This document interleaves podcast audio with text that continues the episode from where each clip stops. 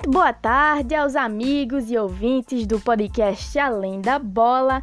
E nesta sexta-feira, nesta edição de sexta-feira, dia 24 de maio, vamos para mais um giro do trio de ferro da capital pernambucana, começando então pelo esporte, que contra o Londrina quer comprovar aí a virada de chave na Série B e vencer a primeira na Ilha do Retiro. O triunfo pode deixar o Leão pela primeira vez no G4 após o término na rodada. Vamos às informações. Após a vitória de virada por 2 a 1 sobre o América Mineiro, conquistada nos últimos minutos, o esporte espera ter dado um novo começo na sua caminhada em busca do acesso à Série A do Campeonato Brasileiro. E nesta sexta-feira, o time do técnico Guto Ferreira terá outra chance para comprovar a virada de chave na competição. Diante do invicto Londrina, a equipe rubro-negra busca retomar sua força em casa e conquistar o primeiro triunfo na Ilha do Retiro nesta Série B. Ao todo, já são três jogos seguidos sem vitórias como mandante. Além dos empates diante do Oeste Figueirense pelo brasileiro, o, o Leão ainda soma a derrota para o Náutico no final do Campeonato Pernambucano. O título veio na disputa dos pênaltis. Sendo assim, a última vez que os rubro-negros conquistaram três pontos diante da torcida foi na semifinal do estadual, no já distante dia 7 de abril, quando bateu o Salgueiro por 3 a 1. Ao todo, no ano, são seis vitórias, dois empates e duas derrotas do esporte como mandante.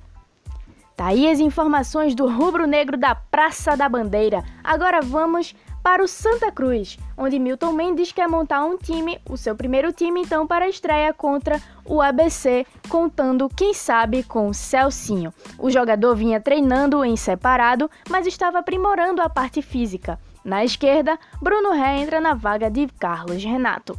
Vamos às informações. O Santa Cruz deve contar com o estreante para a partida contra o ABC, que acontece neste sábado pela quinta rodada da Série C no estádio do Arruda. Trata-se do meia Celcinho, que teve o nome publicado no Boletim Informativo Diário na última quinta-feira. O jogador de 30 anos treinou nesta sexta-feira entre os titulares da equipe do técnico Milton Mendes. Nos 11 principais, o time titular escalado para o pelo novo comandante teve Anderson, William Alves, João Vitor, Marcos Martins e Bruno Ré, Alan Dias, Charles e Celcinho, Pipico, Misael e Everton. Em campo reduzido, esta foi a equipe que venceu o coletivo com gol marcado por Pipico. Daí tá esse talvez seja o time que vai entrar em campo então contra o ABC neste sábado. Agora vamos às informações do Náutico, em que Dalpozo faz referência ao estilo de jogo de Márcio Goiano e diz então que foi uma herança muito boa deixada pelo seu antecessor. Vamos às informações.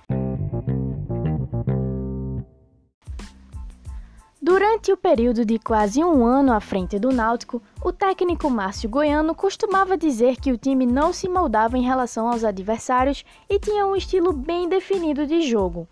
Entretanto, com a mudança no comando e a chegada de Gilmar Dalpozo, a equipe vem passando por uma transformação na maneira de atuar que varia de acordo com o rival. A alteração na postura proposta por Dalpozo, no entanto, não significa uma possível crítica ao trabalho do seu antecessor, mas sim a conceitos. Pelo menos foi o que garantiu o atual treinador ao analisar ambos os trabalhos. E assim encerramos o giro pelo trio de ferro da capital pernambucana. Você nos acompanha a partir da segunda-feira com as principais informações dos três times do Recife.